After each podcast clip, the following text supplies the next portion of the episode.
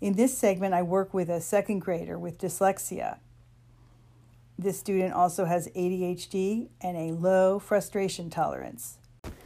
So, what is the title of this? Splash. Read it again. Wait. s- Ash. Sap. Good. Oh. We can too. He, he, we, ha. Tack. We tack Hmm.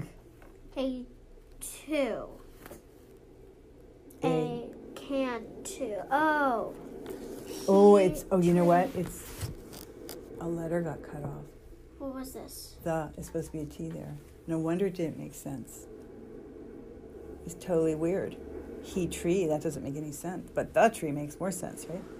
You figured it out. We ta- we tap the tree. We why? Because life is like sort of this paper a lot of times. It just doesn't come at you all neat and tidy. Sometimes it comes at you with partial information. And practicing making your best guess, you know, in a sort of graceful way without kind of losing composure or your style or your sense of humor is a very good thing to practice.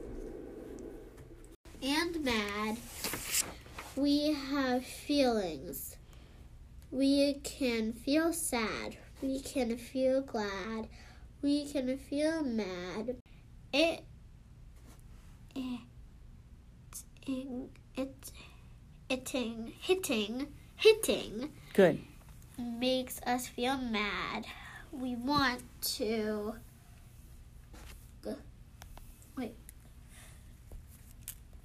Eh, I know that the GHT makes a sound quiet, so you don't hear any of The them. GH So G uh, is silent.